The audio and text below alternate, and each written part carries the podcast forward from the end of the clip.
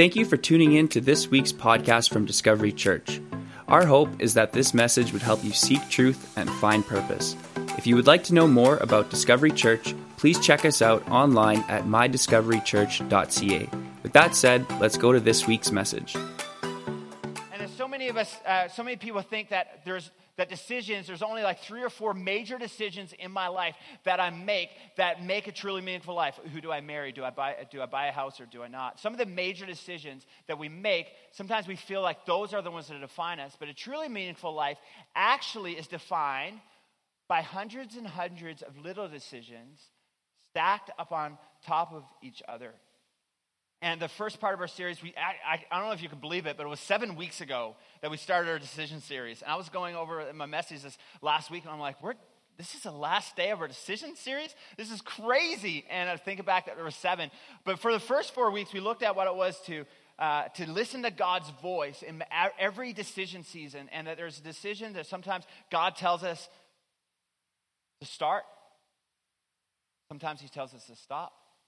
Sometimes he tells us to stay, and sometimes he tells us to go. And it's kind of like we're not a schizophrenic church. We're just we just want to be listening to God's voice because there's all these seasons in our lives that that that God calls us to shift and move and to stay and to go and to and, and, and to move when He says, and and we need to be listening to His voice. And then we also talked about how how there's there's different seasons of decision making, but God don't only deserve good decisions. We typically make really good decisions. We're adults. We're all here. We're not in jail yet. No, most of us, we, we may have a past, but we're all here. So the, most of the decisions that we make during the day are good decisions. You may only go over the speed limit a little bit, and you don't get caught too often. Or you, most of us make general decisions. Mostly we don't make bad decisions. But do we make the best decisions? We make good ones, but God deserves our best. And out of, out of our best decisions, in the last couple weeks, we talked about how there would be some byproducts when we make the best decisions. And one of those byproducts will be in every decision season, whether or not you're staying or stopping or going or, or coming or, or leaving or God's calling you to do something. No matter what decision you make, there's three things, there's three byproducts that will be in your life. And one of them will be a heart to serve others. That no matter if, your if your life is falling apart, no matter if God is telling you to stay where you are, or to, or to go, or to leave, or, or to slow down, or to yield, no matter what it is, you will always, God will always call you to serve others, no matter what's happening. The greatest leader who ever lived was Jesus, and he led by serving. And we have an opportunity for you to serve and we want to create an opportunity because we believe that our heart is, is our, God's heart is our heart. And we've created an opportunity for us to serve July 14th. We're actually partnering with uh, almost 600 other churches from across our world uh, on what we call Serve Day. And it's July 14th. And what we're going to do, we're actually going to do sandwiches and a lunch bag with waters and treats and stuff. And we're going to actually do bag lunches and we're going to go and hit the, the downtown core of our city and uh, near the Bissell Center and Hope Mission and different areas. And we're just going to hand out uh, sandwich bags. And we would love to welcome as many people to jump on a serve day because that is a really, that is the best decision that we can make. Not just a good one. To serve others is the best decision that we can make. If you actually go on our website, www.mydiscoverychurch.ca, click on groups, and you can scroll through groups and you can actually find the group that says Serve Day, July 14th. Just register for it, and then we'll send you out an email depending on how many people we get uh, and the areas that we'll go to. But it is Serve Day. We're looking at starting at 9 o'clock and finishing at about 3. That's Serve Day. That is a byproduct. Another byproduct when we make the best decision is that we connect with other people.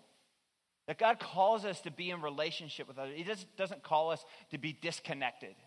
He calls us to be connected. And that's what's so beautiful about, about a church. It's not just that you can come and we can sing some great songs and we can have a barbecue, but we can connect on a deeper level and, and find friends because God calls us to connect with people uh, that, that make us better. We looked last week at Samuel, people that make us better, but he also, we also need friends in our life that help us find the strength in God in our weakest moments. And we also need someone who cares enough about us to tell us the truth even when we're being an idiot.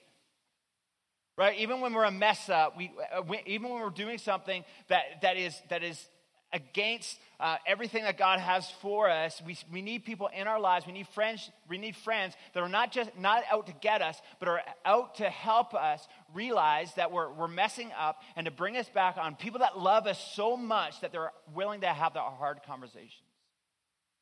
And this is the last day of our decisions series. And, I, and um, before we jump right into the last byproduct of the best decisions that we can make, we're just going to watch the, the sermon trailer one last time, let it sink into our heads, and let it impact our lives this morning.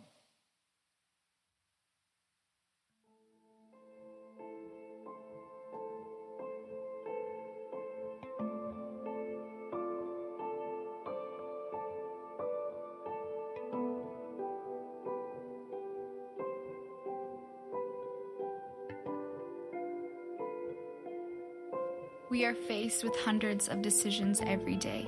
The ones we make today determine the stories we tell about our lives tomorrow.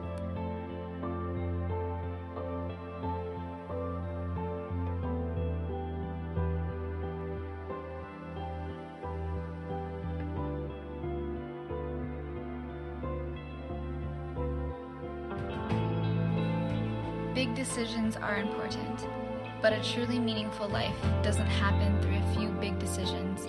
You build it up by stacking hundreds and hundreds of smaller ones. It is not too late to change the story that you'll tell one day. You can start something new. No matter how desperate, uncertain, afraid, or stuck you may feel right now, your story isn't over.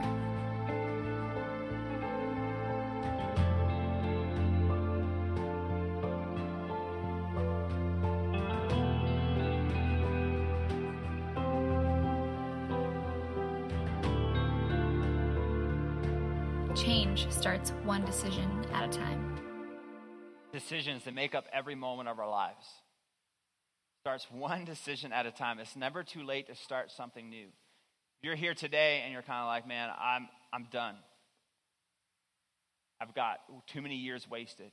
The God that I serve can restore wasted years, just, just, so, just so you know. But the last byproduct when we make the best decisions in our life is trust.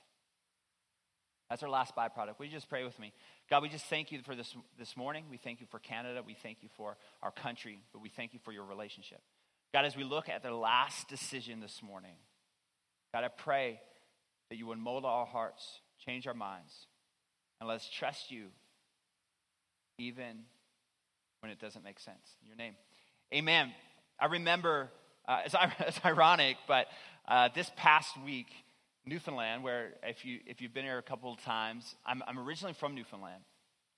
And uh, it was about a week ago that they had a snowstorm, which is insane if you ask me, but it's, it's not unusual. I remember uh, a ki- being a kid, and my parents owned this like uh, community convenience store, gas bar, garage. It was kind of like the all in one thing when you lived in a town of 500 people. It's like everybody went there for anything.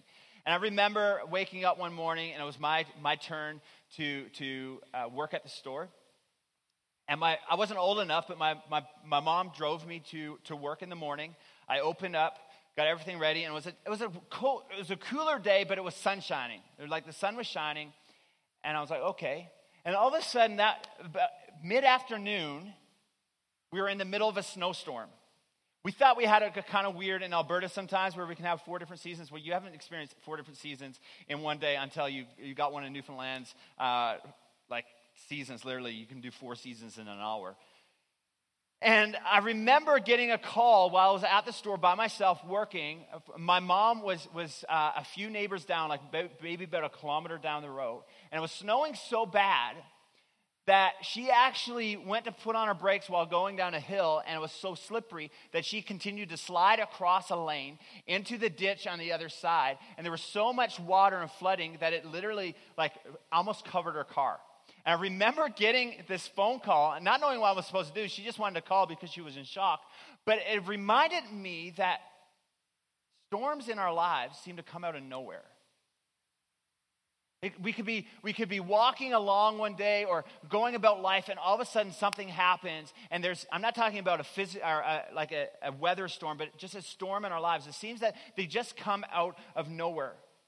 I think we could all, all agree that life, as though it can be fun and it can be purposeful and meaningful, life is not easy.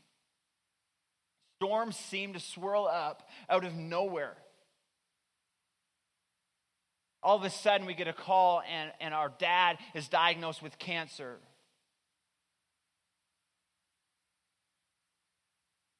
Or we lose a member of our family way too early. Or people are being let go of, of, of their jobs, and the list of storms continue to go on. It kind of it's, it's, it's kind of like this. Storms happen. We're either coming out of a storm, we're right in the middle of one, or you're probably close to going into one. And it seems no matter where you're at, that's kind of where we fall. And even though life might be going along pretty good right now, you don't have to think too far or to look too far before you find somebody that is in the middle, middle of a storm. But here's a true test for us. When life gets tough, and we know it will, we're old enough. I'm only 34, but I'm old enough that I know that life will get tough even if the season is going good. How will we respond to it? And how we respond to the storms of our lives will determine the stories that we tell about our lives tomorrow. In the middle of the crappiest day, will we make the decision to trust God and will we uh, will make the decision to trust that God is good even when life is not? Our decision to trust God in the middle of storms is the biggest decision we will ever make. I spent about 10 years of, of my life working directly with teenagers. Teenagers being those from 12 to 18. I spent uh, six years on staff as a youth pastor and then three and a half to four years traveling throughout our nation, uh, speaking at high schools and camps and, and leading worship at conferences and, and, different things, and working directly hand in hand with, with teenagers and sitting down and getting to know their lives. And it always baffled me. And I'm not the only one that's been baffled by this, but I always wondered why it was between high school and post secondary, or that, that, that four year age gap after high school, why so many people seem to walk away from their faith in Jesus. I always wondered, and I've read documents and been a part of discussions and, and interviews, and, and I always wondered why is it that people generally walk away from their faith when they leave home? And we could equate it to, oh, well, they got student loans, so all of a sudden they got a few thousand dollars in their bank account, so let's go blow it at the bar. And that happens. Or maybe it's because they, they did a class at university and they have a sociology teacher and friends that make such a strong argument for evolution that if that's true, well, what is everything that I believe is true? Or some people would say, well, you just never spend enough time reading a word. Kara Powell is actually one of the world's leaders in, in youth and, and faith research. And she says all of those things have, uh, like, have a little part to play in people's decision making. But she categorizes all and says the number one reason that teenagers walk away from their faith after graduating high school is because they were never given a safe place to doubt the existence of God. They were never given a safe place to explore their doubts.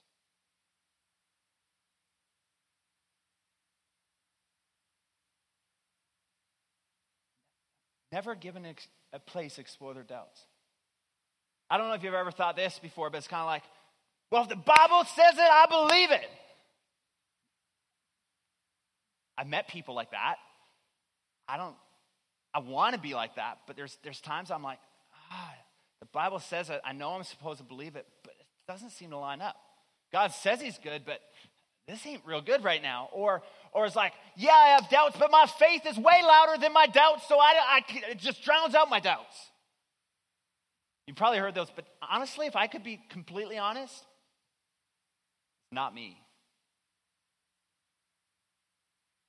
And I've, there's times in my life where I felt bad and felt like I wasn't a good Christian if I doubted. If I was uh, if I was a skeptic. But this is the thing. I don't know if honest skepticism is a bad thing at all. I think honest skepticism actually gives a window of opportunity for God to show up in our lives in a way that we weren't expecting.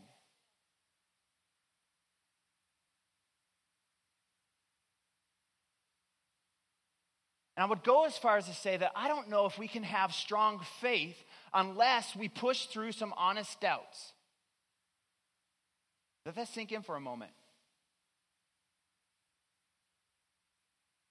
Have you ever doubted God's provision in your life? I have.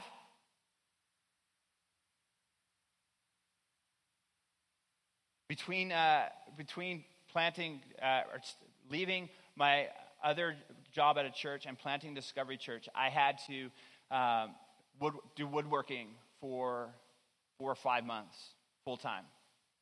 And we just did our taxes. And can you believe it that when we did our taxes, the amount that I made in my taxes was barely enough to cover my entire mortgage for five months. Not to talk about how we needed to feed our kids, how we needed the gas and pay for insurance. Um, how, how does God provide? I don't know, but do, it, does, do I doubt his provision? At times. But guess what? When I doubt, where do I find my trust?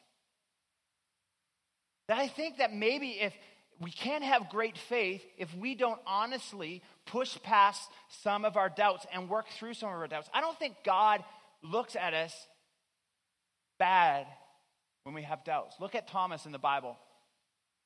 Have you ever heard the, uh, the term doubting Thomas? It comes, from, it comes from the Word of God. It's interesting to me that only 12 times in the Bible that Thomas is mentioned. Yet, today, if, if you, if it goes down centuries and centuries and centuries of time as the biggest doubter ever. When, when doubting was only such a small part of Thomas's life. The rest of his story actually proves that great doubters can become people of great faith. Thomas doubted that Jesus died and rose again. And people uh, told Thomas, Hey, did you see that there was, there, was, there was an empty grave? We went to check on Jesus' grave and there was nobody there. Don't believe it. Prove it to me.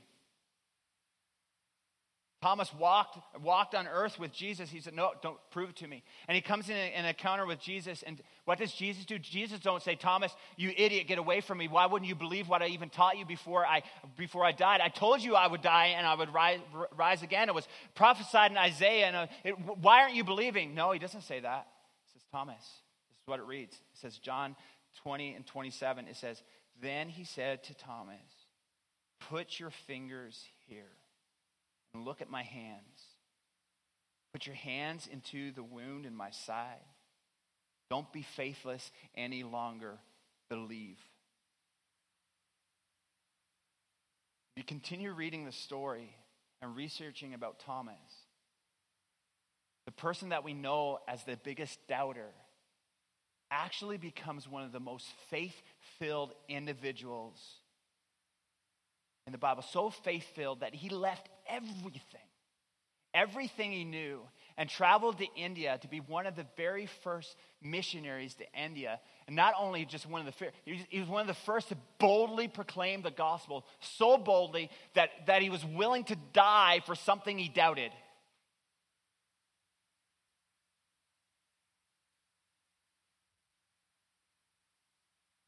Thomas's doubts drove him to needing proof.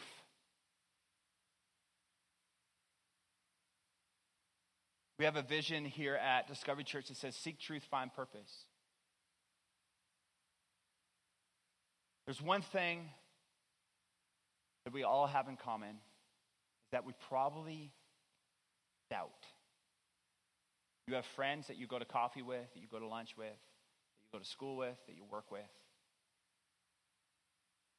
that wonder. The Bible actually talks about there's, there's this void in our hearts that without God filling that void, without a relationship with God, there will always be this sense of emptiness, this sense of doubt, the sense of wondering if there's something more.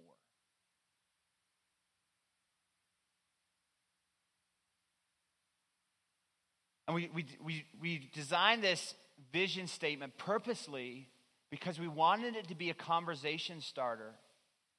Say, you know what? You got doubts. I got doubts.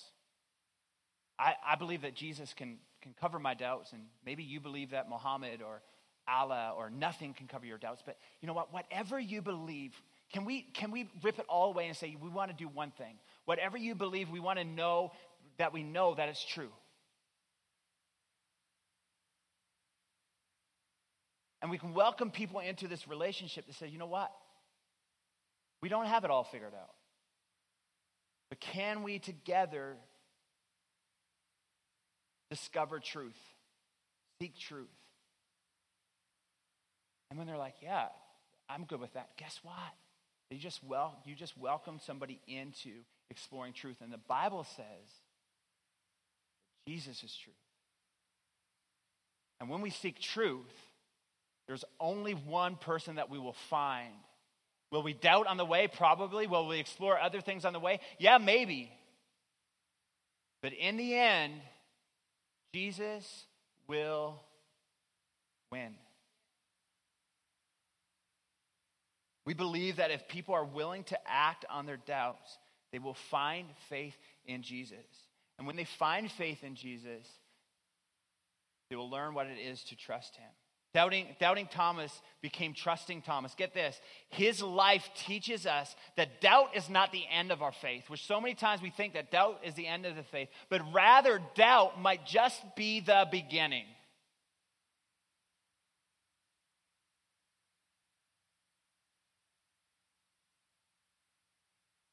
When people are willing to honestly doubt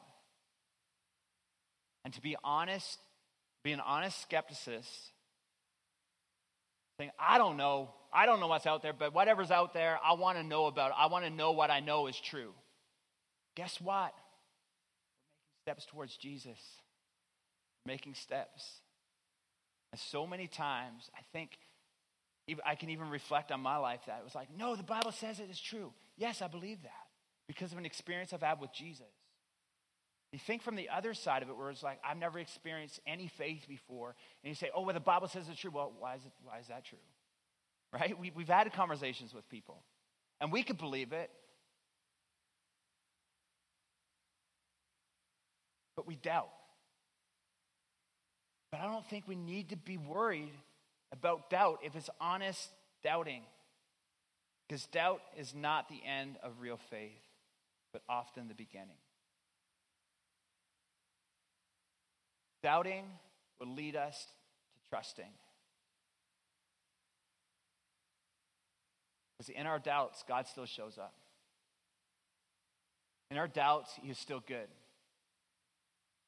Even when we say, God, I'm not sure if it, this looks good, I'm not sure if this, this feels good, I'm not sure if this is right, guess what? God's not afraid of that. Those, God's not afraid of us doubting Him. Perhaps you're in a season right now that you can relate to Thomas. God, you know what? I don't believe in you. You got to do something. You got to allow me to, to touch you. You got to allow me to put your, my hands into your, to your side. You don't understand everything about God.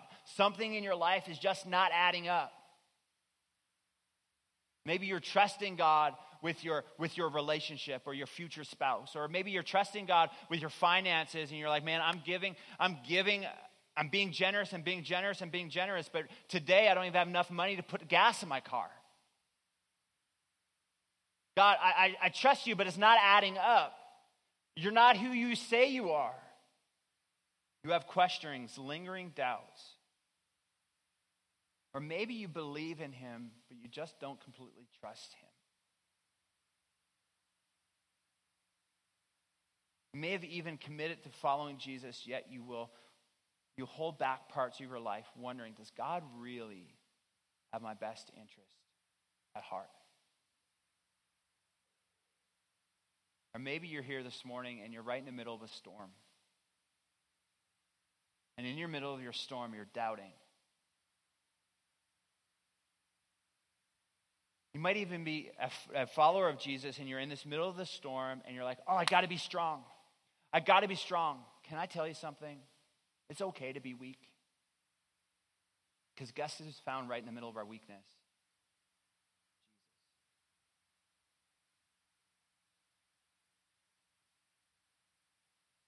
If you're a parent here today and you have teenagers, maybe you're, I will eventually have teenagers. Do your family a favor and allow them an opportunity doubt honestly. Don't feel like they won't get into heaven because they doubt.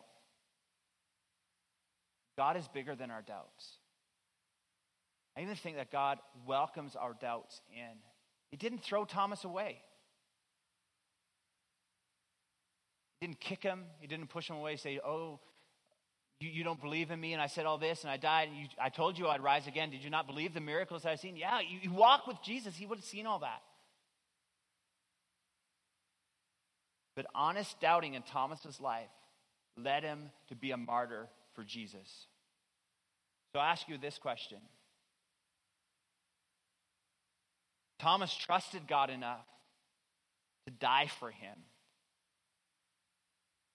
Would you trust God enough to live for him?